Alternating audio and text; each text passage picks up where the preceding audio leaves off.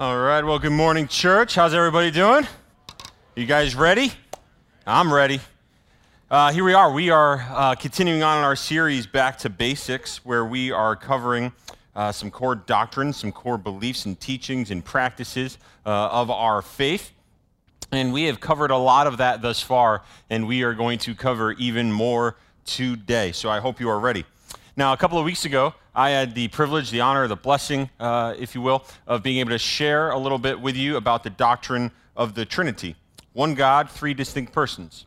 God the Father, who initiates all divine action. God the Son, who accomplishes what the Father set in motion. And God the Spirit, who applies the work of Jesus Christ in our lives and assures us of our salvation. That salvation is what we're going to spend some time talking about this morning. The miracle of regeneration, delighting in God's salvation. Now, if you thought the Trinity in thirty minutes was a challenge, you should have seen me trying to whittle this one down yesterday. Uh, if the Trinity is the who, salvation, I would argue, is the why. Right? We're trying to explain why all this exists. Now, fair warning, I am going to make no promises about time. I shared this first service. I did all right. We went a little long, but it wasn't too bad, so buckle up. Here we go. And, and here's what I want to share with you this morning, why this is important, okay? No matter where you are this morning, I think this is a relevant message for you.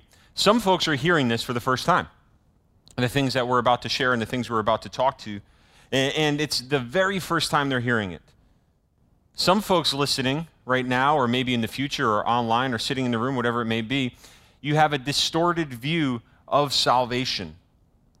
The reality is we live in a broken world, right? And we're trying to comprehend something that is beyond ourselves. And, and so we may need to refocus and be reshaped a little bit here, while others simply need to be reminded of the beautiful gift and all that goes into it.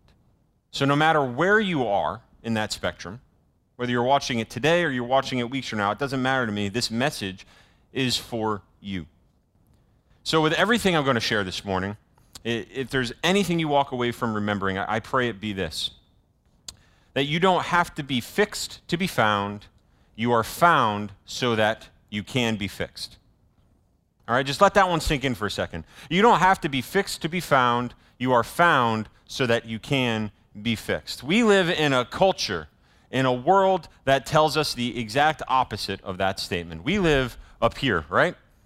That we have to have it all figured out before we take the next step, that we gotta have to have our finances in order before we make the investment, that we need to get in shape before we try out for the team, that we have to uh, you know, know the song and have it all figured out before we audition for the worship team, or, or try to do that. Whatever it may be, we live in a culture that tells us we need to prove ourselves worthy prior to us taking a shot. But thankfully, that is not how salvation works. That's not how God works. I have here a piece of glass from a picture frame that I may or may not have stolen this morning. There's a picture in our house that doesn't have it, but here's the thing. It's glass, right? It's broken. What? Uh-oh. Didn't see that coming. Um, yeah, I was going to do it without the bag. Um, but here we have a, a glass in, in lots of little pieces, right? And, and guess what? No matter how long I leave that there, no matter how much I may shake that bag up, guess what ain't going to happen? It's not going to fix itself, right? And praise Jesus, that is not how God works. Because I don't know about you, but like that glass, I can't fix myself either. I just can't. What's inherently broken does not have the ability to fix itself. What is inherently broken? Me.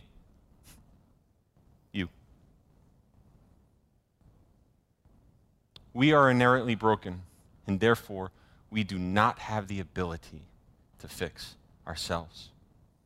We don't have to be made right the way culture tells us to have a relationship with God, but rather, we enter into a relationship with God so that we can be made right. Man, we need to hold on to that truth this morning. You do not have to be fixed to be found. You have to be found so that you can be fixed. Can I get an amen? All right, so let's hold on to that truth this morning.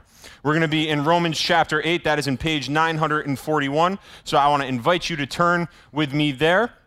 Uh, page nine forty-one in the Bibles in your seats. Uh, two things, as always. If you do not have a Bible or someone you know does not have a Bible and you want to gift this to them, uh, this is our gift. We want to give it to you. Uh, take it with you. Write a note in it. Share it with them. We pray that God's word does just an amazing work in their lives. And so that's that. Number two, the book of Romans. Whew, the book of Romans. I could say a lot here. But here's the thing. This is a letter not written conventionally, but a letter written by Paul to the church in Rome. And I think there is something special about this writing. And, and what is that is this, is that Paul himself was a Roman citizen. All right, important to know. Paul was a Roman citizen. He was also a Jew, but he had a dual citizenship, if you will. And in some ways, I imagine as Paul is speaking, all right, this was something that he would have spoken, a scribe would have written down. He cannot help but be reminded himself of the truths that he is sharing with a community that he cares so deeply for. Right? He, he is sharing something that is valuable. And, and why he's saying these things, I can't help but think he's reminding himself of it. Picture this. You're with a, a close friend or someone you care about, right? And they're going through a difficult season of their life. What do we do? We wrap their arm around, our arms around them, right? And, and sometimes we try to comfort them, and we, we share some words of wisdom or some insight. And as we do, have you ever noticed that often what you share is just as much for you as the person you're sharing it with? Right? This happens to me all the time. I'm like, I know exactly what you need. I mean, I'm arrogant in that sometimes, right? But like, I know exactly what you need. And you're like, duh, Frank, that's what you needed to hear. Right? Like, I needed to be reminded of this as well. And I cannot help but think that's what's going on in Paul as he's sharing these words. To me, that is the tone that I pick up on as I read through the book of Romans. So with that, I want to invite you to stand with me this morning. And uh, as we've been doing the last few weeks, we're going to read God's word. Uh, let's read it together. I, I, I read it for us first service. We're not going to do the whole chapter eight, don't worry, just uh, verses twenty-nine and thirty. So take a second and kind of thumb through that and find it. It'll also be on the screen. Something about holding God's word, though, right? Yeah. Here we go. Romans eight, twenty-nine and thirty. For God knew his people in advance, and he chose them to become like his son, so that his son would be the firstborn among many brothers and sisters. And having chosen them, he called them to come down to him, and having called them, he gave them right standing with himself. And having given them right standing, he gave them his glory. Let's pray.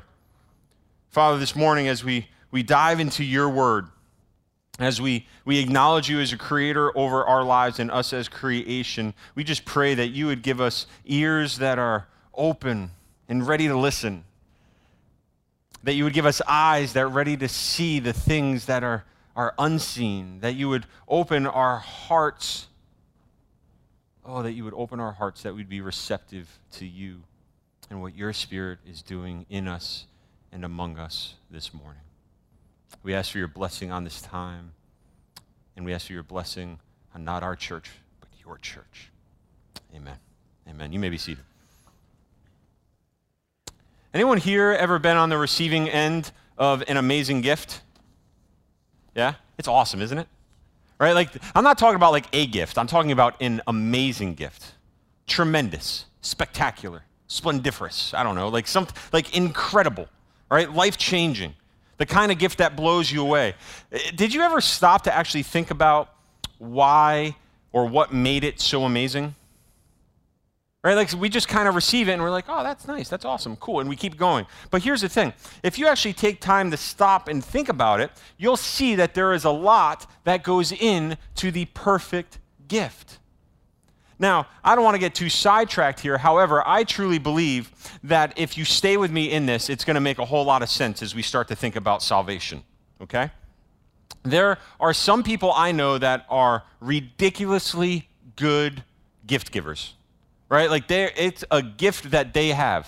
I can't say gift enough. It's a gift that they have to give gifts to others that they may receive. I don't know. Uh, it's, it's incredible. But you know what I found to be in common with all these people? They're ridiculously intentional, right? But what are they doing? They're planning, carefully planning. And in planning, how do they do that? They listen. They listen. Their eyes are seeking opportunities. They're paying attention. They're knowing things about the person they're getting a gift for, the person they're giving a gift to. They're caring for that person, right? And, and, and so when we think about this, we realize that it's not random at all. There's a lot of thought and intentionality that goes into the selection process of the perfect gift. Now, here's the thing. These are not gift card people, okay? If you are a gift card, per, gift card person who stops at Dunkin' or Target on the way to the birthday party, I'm not talking about you. Now, here, don't be offended. Sometimes we need that, all right? I need Dunkin' gift cards. I do. Oh, I do. And Starbucks, all right? But here's the thing. God bless you.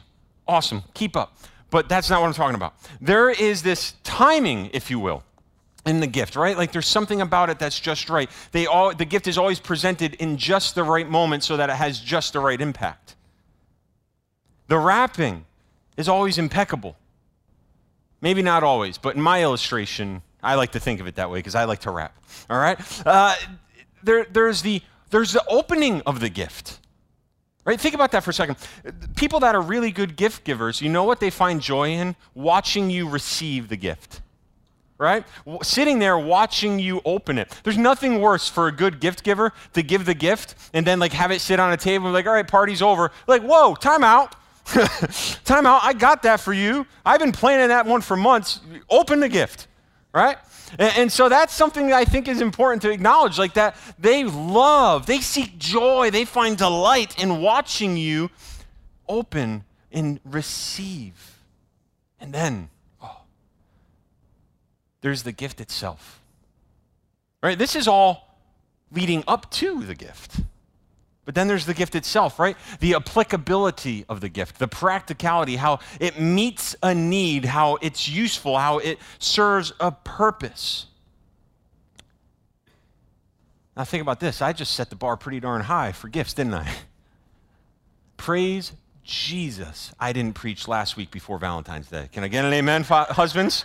Right? Praise Jesus that I did not give this illustration last week. There would have been a lot of disappointment uh, come Friday afternoon.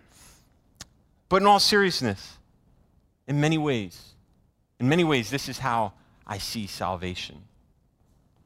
We have, we have a tendency to want to oversimplify it. It is a gift. Make no mistake, but yet it is so complex. There's so much that goes into it.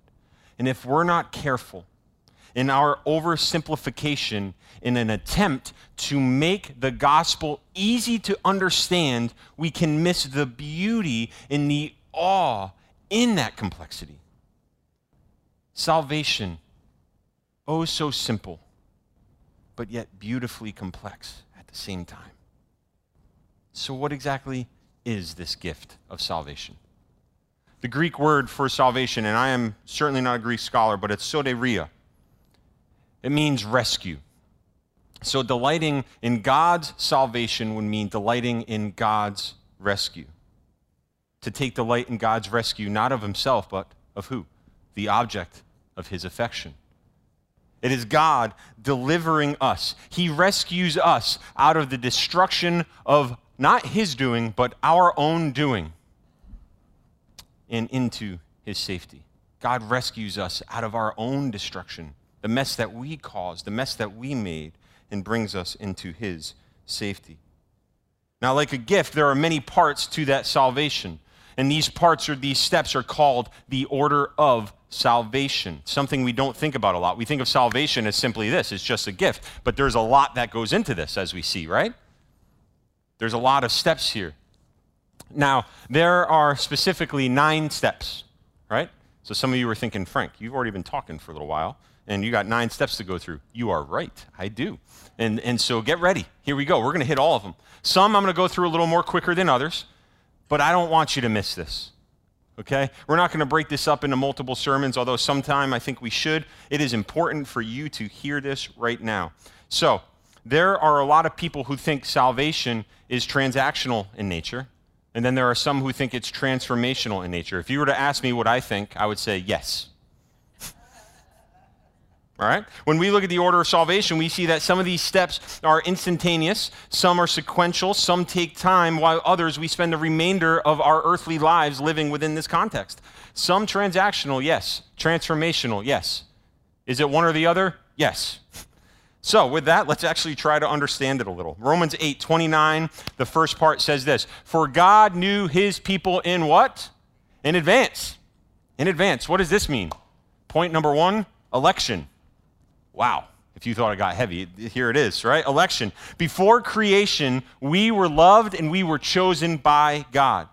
Now, this has potential for tremendous controversy, as there are two pretty distinct camps when it comes to this idea of election, okay?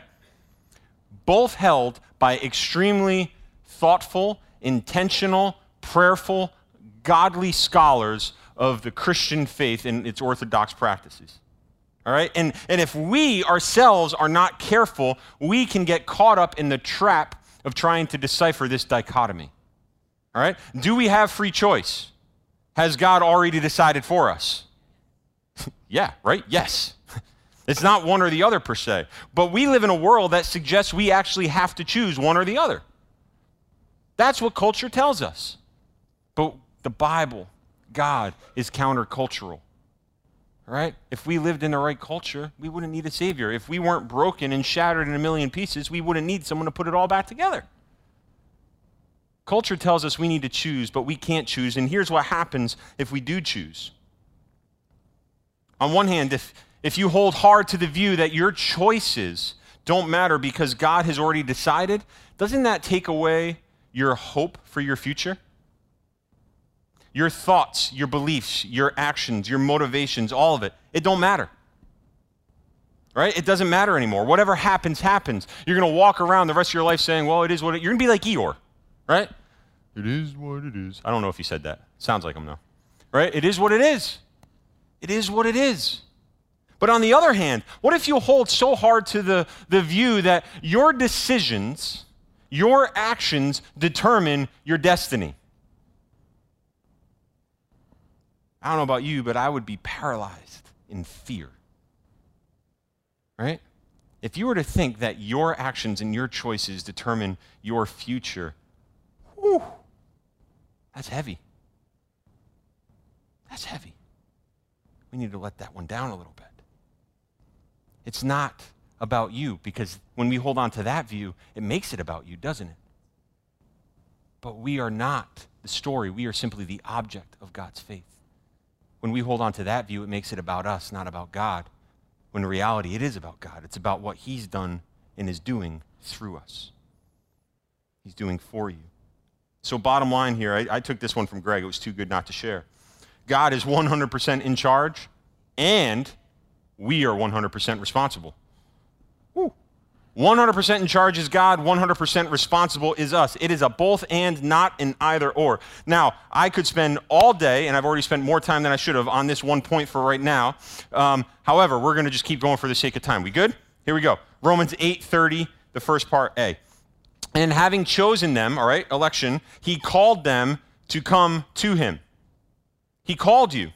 The next step in the order of salvation is this. There is a calling that takes place in your life. This is when we hear the gospel message and God calls each and every single one of us towards him. This is God drawing us towards him. Our paths by God's divine initiation are crossed with the gospel message in some way. It could be through reading his word. It could be through hearing it preached. It could be through sharing. It could be through the love of a neighbor. It could be you out in creation and experiencing God in a whole new way. I don't know how, but somehow your path will be brought to cross with the gospel message. Regardless of where you live and what time in history, you are going to encounter the gospel. I don't think anyone ever would deny that we live in a broken world. It doesn't matter where you land on a theological perspective to acknowledge that to be true, because we've all experienced it, right? We're not stupid. We, we can acknowledge that the world around us is broken and that we ourselves are broken. Why do you think the self-help section is the largest section of the bookstore? Right? You don't have to be a theologian to understand that. In the book of Isaiah, in the book of Isaiah, we hear God say this through the prophet, "Do not fear, for I have redeemed you. I have called you by name." Oh man, I have called you by name and you are mine. Called you by name. We think sometimes that God is calling his family. And yes, yes, he is. But you know what? He's calling you. And he's calling you, and he's calling you, and he's calling me, and he's calling you. This is personal. This is not generic. This is not a greeting. Greetings, church. He's saying, no, no, no, no, no, no, no. He's saying you. I have called you by name. God is one hundred percent in charge. We are one hundred percent responsible. You have been called by name. It is personal. You are called to come to him. And that brings us to the third point in the order of salvation, regeneration. This right here is where God secretly, I love that, and sovereignly imparts through the power of the Holy Spirit, spiritual life into our lives. Those who have been called by him. And who have been called by him? You have been called by him. Paul, in his letter, in uh, his letter to Titus, he says this. He saved us, not on the basis of deeds which we have done in righteousness. So it's not us, all right? Again, Paul's reminding us, it's not about you. It's not about what you do. You can't earn it, but according to his mercy. All right, so he saved us. We had nothing to do with it. It was his mercy. By the washing of regeneration and the renewing by the Holy Spirit. What does that mean? A few years ago, I was playing basketball with a bunch of guys from church. In fact, we actually had a basketball team. And we were playing one Saturday night, the dead of winter, and uh, it was halftime. And we were going to warm up before the start of the third quarter. One gentleman was getting ready to take a shot, and he just fell to the ground. He dropped. We ran over to him. We wanted to check to see he was okay, thinking like maybe he just, he was a little dehydrated or whatever it may be. We thought maybe he passed out. As we got to him and as we knelt by his side, we saw that this man wasn't breathing. We were checking for a pulse. There was none. Frantically, we started C P R, compressing on his chest, praying that God would just do something. One of the members of our team got his phone and called nine one one. Another member of the team remembered seeing an A E D, a defibrillator, in the lobby of the building, so he ran and he got it. When he got back, we were, we were asking the folks on nine one one, what do we do? They're like, rip his shirt off. So we just ripped his jersey apart. We took those pads and we placed them on his chest where it told us to. And we said, what do we do? They said, you hit the button. Woo. So we prayed and we prayed. We hit the button. And you know what happened? There was this surge of electricity that went through this man's body. And what was lifeless became lifeless no more. What was without hope now had a hope for tomorrow. What was dead was alive. Now, there was a long road to go. When we found that he had a pulse, oh, it was faint. His breathing was labored. There were more questions than answers. There was a long road ahead. He was not healed at this point, but rather what happened, he was brought back to life so that he could continue on in a journey of recovery and a, and a journey of becoming who he was created to be. Speaking of health, that is. That is regeneration. That's regeneration. That is what the Holy Spirit is doing in our lives. It sparks something within us. It brings death to life. It provides hope in hopeless situations. It provides light in the dark of night. It's not the end. It's not the culmination, but rather it's just the beginning. Regeneration. To this point, we haven't done much in the process, have we? No. All right? God elects, God chooses, God calls. God, the power of the Holy Spirit, regenerates in our lives. But here we are, number four, conversion. This is where we come in a little bit. This is where faith and repentance collide as the result of all these things working together, collect, uh, collection, election, calling, and regeneration. We, in this moment, what are we doing? We are willingly responding to the gospel call on our lives. We are simultaneously repenting from our sin, meaning we are actively turning from it, only by the power of the Holy Spirit alive in us, and we are placing our faith in Jesus Christ alone as our Savior.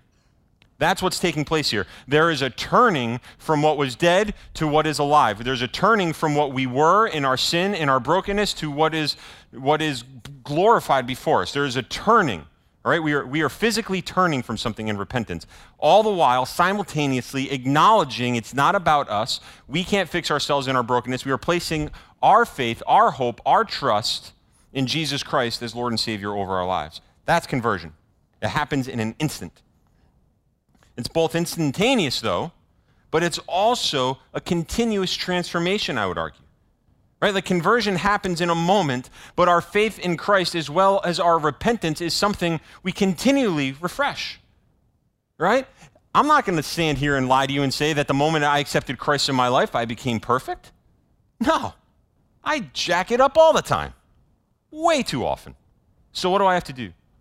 Every day his mercies are new. I have to turn from where I was and I have to reorient myself back towards God. I have to consistently die to self. Die to myself, die to my ways, die to sin, and acknowledge Christ as my Savior. That leads us to justification. Romans eight thirty b.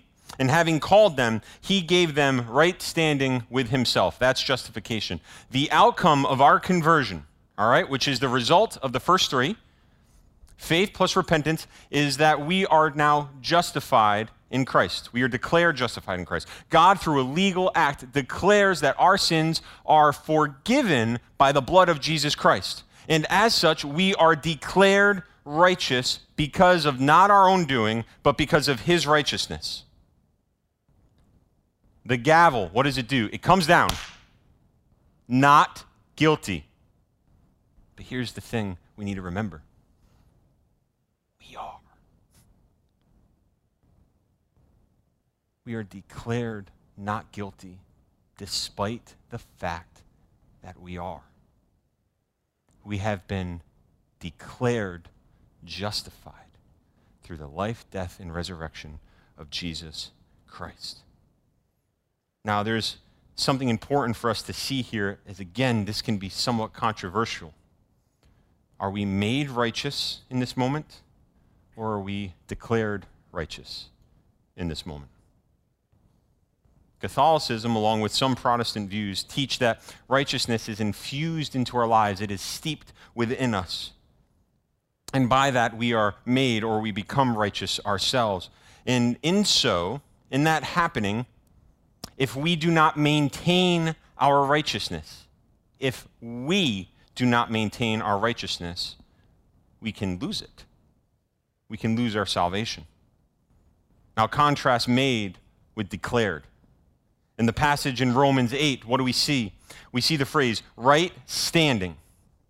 We've been made in right standing. In the translation that we're reading, however, if you were actually to go back and you were to look at the Greek, you would see the word that is there, is uh, it means justified. Dikeo, dikeo. I say it wrong all the time, but it literally translates as declared righteous. When we see the word justified, that's what it means, declared righteous. The fact that we are declared righteous rather than being made righteous is significant. It means that it's not yours, it's Christ's. And that has substantial implication in our lives. There's been a credit that's been paid to your account. There was a debt that you owed that someone else paid for you, and it can't be unpaid. It's not your righteousness to lose, should you not maintain it. So important that we get that. So important that we understand that. But that brings us to the next element of salvation, number six, adoption. So significant, something we need to spend some time on. So we're going to kind of glance over it right now, but we're going to come back to it because I want to I want us to spend a few minutes there. But what that does by skipping over right now is it allows us to look at justification and sanctification together uh, a little bit. Now, whilst justification is the righteousness that is declared over us by God, sanctification is something that develops in us, little by little, over time, by the power of the Holy Spirit. Essentially, less of you, more of God. Right? I don't know if you were here last week. I forgot to grab the slide, but uh, Pastor Greg put up a, a graph, and it was a cross chart, he called it, and there was this line, that's our lives, there was this conversion that takes place, and then it went on two different directions, right? There was the awareness, the growing awareness of God's holiness, and then there was the growing awareness of our brokenness, and what filled that gap was the cross. You see, what happens is the more we become aware of who God is and the less of ourselves, the greater the impact, the greater Jesus is, the greater, greater the cross is in our lives. While both justification and sanctification are available through faith and grace alone, they are in fact separate. Justification, it has to do with our legal standing, right? Gavel comes down, declared, uh, declared righteous. It happens instantaneously. It's done, one and done. Sanctification, though, has to do with our internal condition. It's internal. It's a process that's taking place over time. I truly believe that our gatherings, our worship services, are one of the greatest means towards sanctification.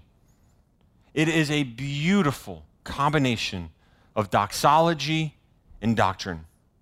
We come and we worship God as a creator over our lives. And in doing so, we realize our brokenness, which helps us grow in our desire to know him and learn more about him. And as we do that, what does it do? It causes us to be brought back into this posture of worship.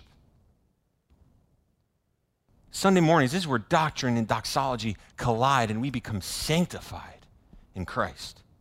That's why it's so important. That's why we devoted the entire week last week talking about the importance of our gatherings and being the church. Number eight, perseverance. I know I'm going quick. When we become justified, meaning we are declared righteous in God's eyes, we will be kept by God's power and we will persevere as followers of Christ until the end of our lives. Now, our confidence resides within us by the power of the Holy Spirit who dwells within us, and he assures us of our salvation. It is our God-given strength, God-given, not ours, that provides us with what we need to face tomorrow. It is the power of the Holy Spirit that is giving you what you need so that you can wake up tomorrow and you can see that there is hope in a new day. It is the strength that he's providing you so that you can continue on in this journey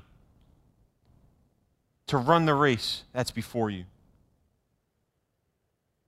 And that perseverance brings us to our last step, glorification. And having given them right standing, he gave them his glory.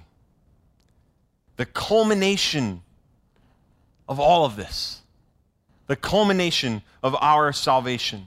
On the final day, when we are risen in Christ and we stand before God, our Heavenly Father, we will become fully free from all our sin and all of our brokenness. We will stand before God as a new creation made whole in Christ Jesus. We were declared justified before, but we are in this moment now made justified.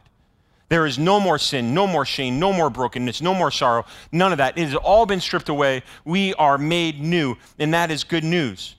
To this point, we've only been declared it, but now we are righteous. We become citizens who dwell in the kingdom of heaven. So good. So good. That's glorification. When we become glorified with God. Oh, so beautiful. Now, what I want to do with a, with a few minutes that we have left here is I want to go back to adoption. In addition to the, the passage that we were looking at in Romans, we also see the term adoption in the book of Galatians as well as Ephesians. And here's the thing. If you keep in mind the fact that Paul is speaking and that there is someone writing down what he's saying, it makes sense, right? That maybe sometimes a word, you know, you kind of like you say it one way and then you're like, ah, right? Like I've probably done that a half dozen times, probably more, just in this moment. But yet for some reason, we see this word adopt show up over and over. It is intentional. It is there on purpose. In Ephesians, Paul writes this, God decided in advance to adopt us into his own family by bringing us to himself through Jesus Christ. The significance of the term adoption here can't be overlooked. I talked about it a little bit at men's breakfast, but here, here it is. The fact that the term is used in several other places bears with it this huge significance. Why not just say that we are sons or sons and daughters? Why draw us to the phrase of adoption? Now, I want to take a quick sidetrack, uh, t a quick uh, turn, if I can, for a second, and talk about the, the idea of being called sons versus sons and daughters, or daughters, or children. Significant, okay? In our culture, we read that and we think, oh, that's sexist. Well, yeah, it was a pretty sexist culture back then, wasn't it? But that's not what Paul's doing. He's not playing into that at all. No. You know what Paul's doing? Imagine this. I live in the first century. I have twenty girls, no boys. Where does my inheritance go? Not to one of them.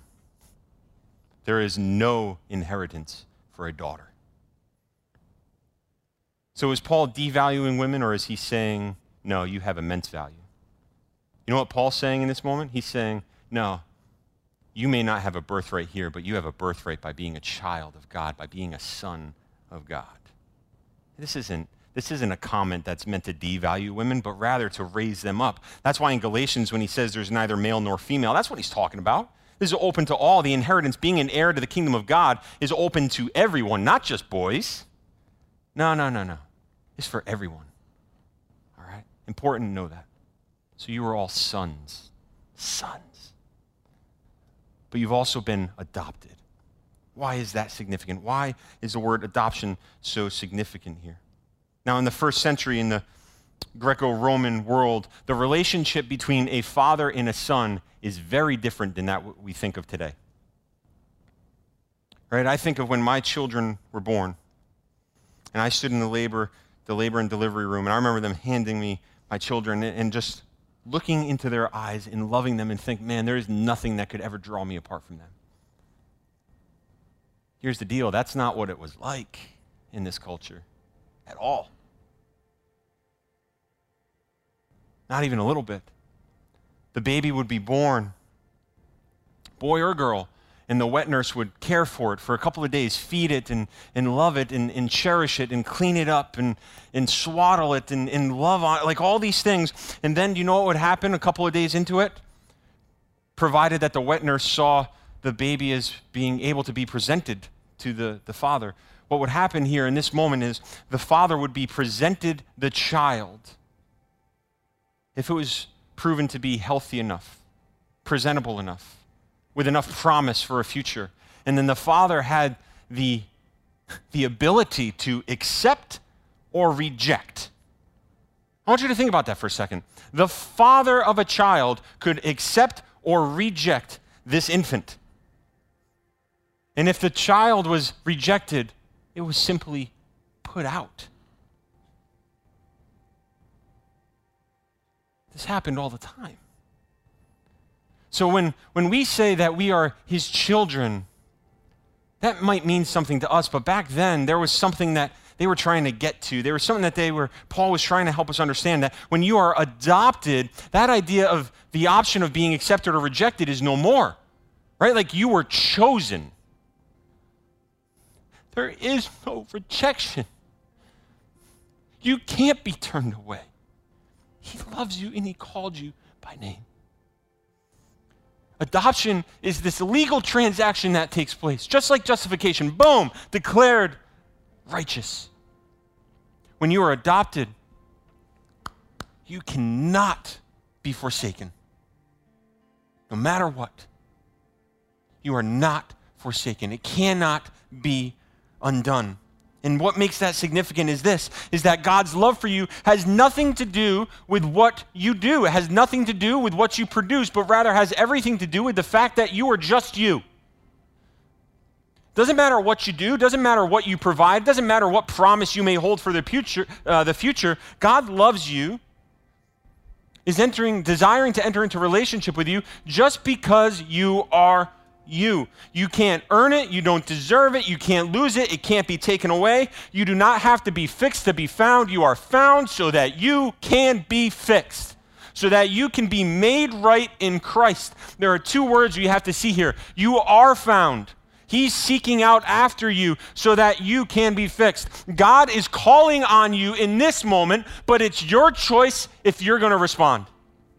You have the opportunity in moments like this to respond to that call, that you cannot be rejected. You are either accepted And that's it.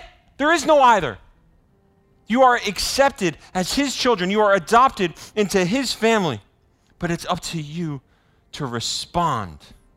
Church, it's up to you to respond. I can't do it for you, man. I wish I would. I would do it right now. But I know for some of you, that step, accepting this gift, you know what? You got to open it. You got to open it. I'd open it right now, but it's, it's just a book. But it, you, you have to open this gift.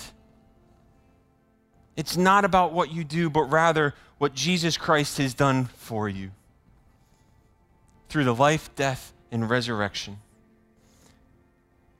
And part of that step, church, I'm going to be honest with you, it's being baptized. You've been declared justified in faith. But guess what? It's your turn to declare that Jesus Christ is Lord and Savior over your life.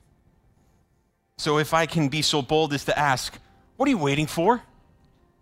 What are you waiting for? This is good news. Don't you want that? Don't you want to share in that? The time is right. There is no greater time than this moment. Just as you've been declared righteous, you are called to declare Jesus Christ as Lord and Savior over your life. So I don't know where you are in this moment, but what I know is this. No greater time than right now. The call, the call is there. How will you respond? So I want to encourage you as we close out to, to maybe take that next steps card and just jot down your questions. Check the box, whatever. Pass it in and, and we'll follow up with you. Sit and pray with the person that brought you. Come and find me or another pastor or another leader, another volunteer, and just ask questions. We so desperately want to help you take your next step. So what are you waiting for? What are you waiting for? You have been adopted into the family of God as a son. You are an heir to the kingdom of God. You cannot be rejected. So where does your fear lie? Where is it? You don't have to be fixed to be found. You are found so that you can be fixed.